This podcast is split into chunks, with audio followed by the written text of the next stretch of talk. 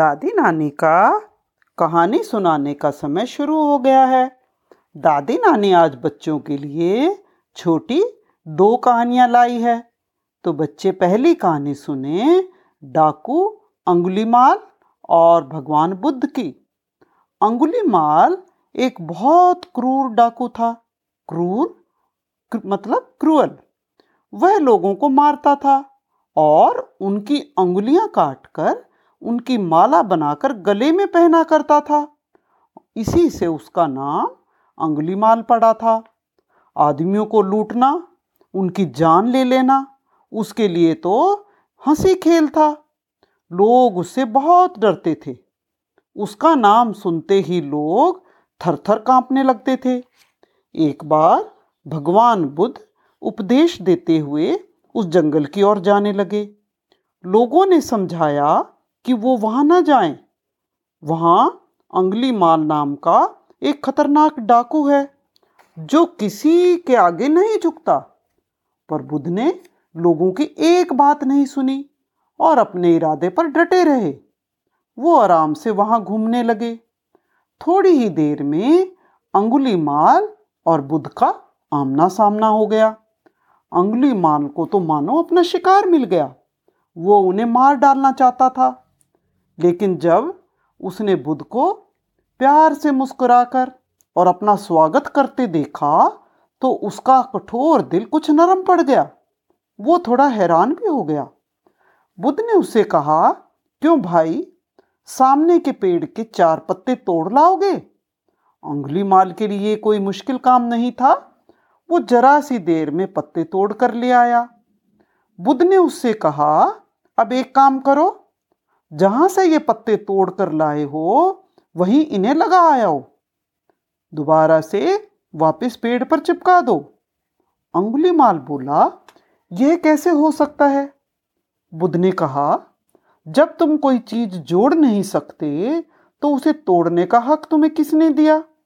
जब तुम्हारे पास किसी भी मरे आदमी को जीवन देने की ताकत नहीं है, किसी के शरीर को किसी की उंगलियों को काटकर क्या तुम दोबारा चिपका सकते हो? जब तुम चिपका नहीं सकते तो तुम किसी चीज़ को काट कैसे सकते हो? बस ये सुनकर तो अंगुली माल को सब समझ आ गई। उसे अपने किए पर बहुत पछतावा हो गया। उस दिन से उसने किसी को भी मारना छोड़ दिया और भगवान बुद्ध की शरण में आ गया। तो बच्चों, ये तो थी छोटी कहानी अंगुली माल की। एक और कहानी एक राजा की। एक बार एक राजा था। उसके पास सब कुछ था, लेकिन फिर भी वो सुखी नहीं था। वो समझ नहीं पाता था कि कैसे खुश रहा जाए। वो हमेशा उदास रहता था, कभी खुश नहीं रहता था। उसे लगता था कि वो बीमार है, लेकिन वो चाहता था कि मैं बिल्कुल स्वस्थ और हेल्दी दिखाई दूँ। राजा के आदेश पर उस राज्य के एक से एक अच्छे वैद्यों को बुलाया गया, लेकिन कोई भी उनका इलाज नहीं कर पाया। अंत में एक बहुत बुद्धिमान वैद्य ने राजा की बीमारी को समझ लिया, उसे एक तरीका सूझा। बोला, यदि महाराज, एक रात के लिए किसी सुखी आदमी की, जो आदमी सुखी हो, कभी दुखी ना होता हो, उसकी कमीज पहनकर सोए तो उनकी बीमारी दूर हो सकती है। सैनिकों को राज्य भर में किसी सुखी आदमी को खोजने और उसकी कमीज लाने का आदेश दे दिया गया।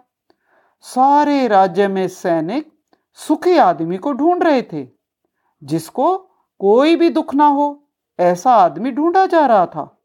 किसी को अपनी गरीबी का दुख था, कोई अपने बच्चों से दुखी था, किसी की वाइफ की डेथ हो चुकी थी। और कोई अपनी वाइफ से लड़ता झगड़ता था।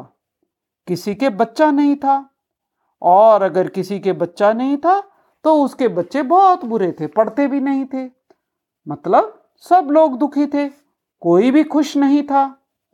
अभी सब सैनिक, लेकिन फिर भी सुखी आदमी को ढूंढते जा रहे थे, क्योंकि राजा का ऑर्डर जो था, तभी सैनिकों को गाँव के दरवाजे पर एक भिखारी मद मस्त, मस्ती से लेटा हुआ दिखाई दिया। जो मस्ती से सीटी बजाकर हंसकर गाना गा रहा था, मस्ती कर रहा था, और उसे भिक्षा में, भीख में जो सूखी रोटी मिली थी, खुशी से उसको खा रहा था। सैनिक उसके पास रुके। उसको बोले, आप लग रहा है बहुत खुश दिखाई दे रहे हैं। भिखारी बोला हाँ हाँ मैं तो बहुत खुश हूँ। मुझे किसी बात का दुख नहीं है। आज मुझे रोटी भी मिली और ना भी मिले तो भी मैं ऐसे ही भूखा सो सकता हूँ। मैं तो हमेशा खुश रहता हूँ। अब तो सैनिक बहुत खुश हो गए। उनको लगा कि उन्हें सुखी आदमी मिल गया है। उन्होंने कहा, सुखी आदमी को कि आप कृपया एक रात के लिए अपना कमीज उधार दे दें तो उसके बदले आपको हंड्रेड सौ गोल्ड कॉइन्स दी जाएँगी। ये सुनकर वो ज़ोर ज़ोर से हँसते हँसते लोटपोट हो गया और अपनी हँसी रोकते हुए बोला, मैं कमीज तो दे देता, लेकिन देखो, मेरे कमीज पर तो कोई कपड़ा ही नहीं है। मेरा तो एक फटा हुआ कमीज था, वो भी आज फट चुका है। अब राजा को हर दिन का समाचार दिया जाता था, जिससे वो जान सके कि दुनिया में कितने दुखी हैं। अब सैनिकों ने ये समाचार दिया कि एक ऐसा व्यक्ति है जो बहुत खुश है, मस्ती में है, लेकिन उसके पास तो कोई कपड़ा भी नहीं है। अब वैद्य ने जब ये बात सुनी और राजा से की तो इस बात से राजा को भी बात समझ आ गई कि सुख और दुख अपने सोचने का है। अगर तुम दुखी हो तो सब खुशियों में भी, राजा बने हुए भी दुखी हो। राजा के पास तो पूरी धन दौलत होती है। बहुत अच्छा खाना होता है। सोने चांदी होते हैं। फिर भी राजा दुखी था और भिखारी, जिसके पास कपड़ा भी नहीं था, खाने को ज़्यादा कुछ रोटी भी नहीं थी, वो फिर भी खुश था। अब राजा को समझ आ गया, खुश होना या दुखी रहना सिर्फ़ अपने मन की, अपने सोच की बात है। उसके बाद तो राजा खुश रहने लगा। तो बच्चों, आज की कहानियाँ यहीं ख़त्म होती हैं।